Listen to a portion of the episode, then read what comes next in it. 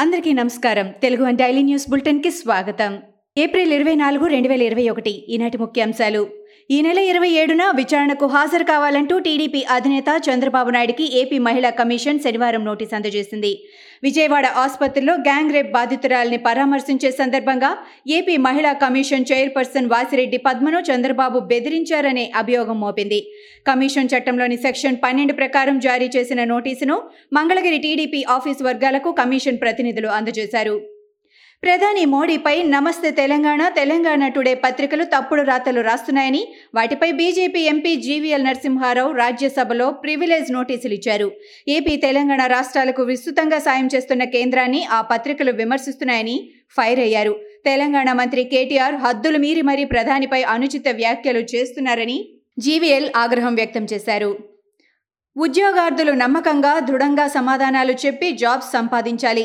అర్హత ఉన్న ప్రతి ఒక్కరికి ఉద్యోగం కల్పించడమే వైసీపీ లక్ష్యం అంటూ ఆ పార్టీ ఎంపీ విజయసాయిరెడ్డి గొప్పగా చెప్పి విశాఖ ఆంధ్ర వర్సిటీలో నిర్వహించిన job మేళాలో security guard Zomato delivery boy ఉద్యోగాలే ఉన్నాయంటూ టీడీపీ నేత బండారు అప్పలనాయుడు విమర్శలు సంధించారు.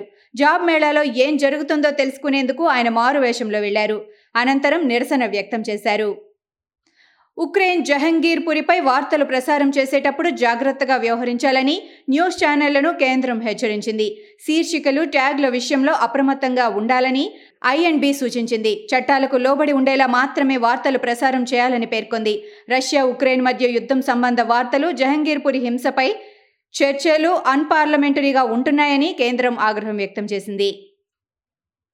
సికింద్రాబాద్ పెరేడ్ గ్రౌండ్స్లో యుద్ధ వీరులకు mega power star Ram Charan నివాళులర్పించారు.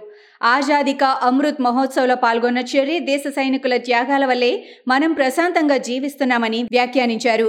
దేశ భద్రతను కాపాడుతున్న జవాన్ల త్యాగాలను గౌరవించుకోవాలని చెర్రీ చెప్పారు.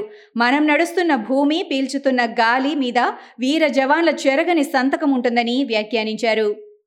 ఆంధ్రప్రదేశ్ రాష్ట్ర పర్యాటక సాంస్కృతిక యూత్ సర్వీసుల శాఖ మంత్రిగా బాధ్యతలు స్వీకరించిన వైసీపీ నేత ఆర్కే రోజా పుణ్యక్షేత్రాల్లో పర్యటిస్తూ పూజా కార్యక్రమాల్లో పాల్గొంటున్నారు.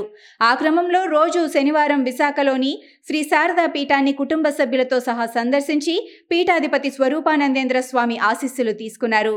రాజశ్యామల అమ్మవారి ఆలయంలో ఆర్కే రోజా ప్రత్యేక పూజలు చేశారు.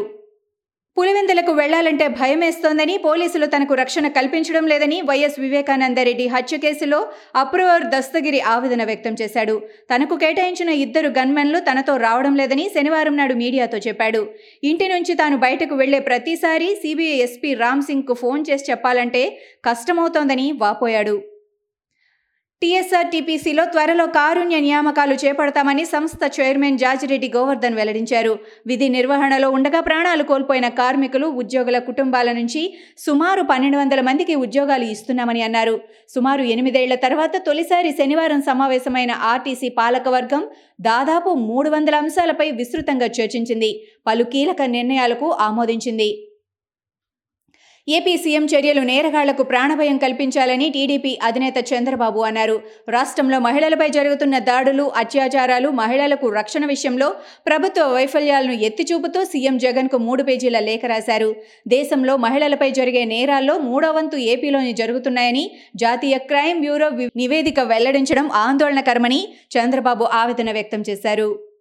మంత్రి పదవి కాదు ఎమ్మెల్యే పదవి పోతేనే భయపడతా అంటూ తాజా మాజీ మంత్రి కొడాలి నాని వ్యాఖ్యానించారు. మంత్రి పదవి తనకు వెంట్రుకతో సమానం అన్న నాని మాజీ మంత్రిగా ఉండే కంటే ఎమ్మెల్యేగా ఉండటాన్నే తాను ఇష్టపడతానన్నారు. వైఎస్ఆర్ను కోల్పోవడం వల్లే రాష్ట్రం రెండు ముక్కలైందని వ్యాఖ్యానించారు.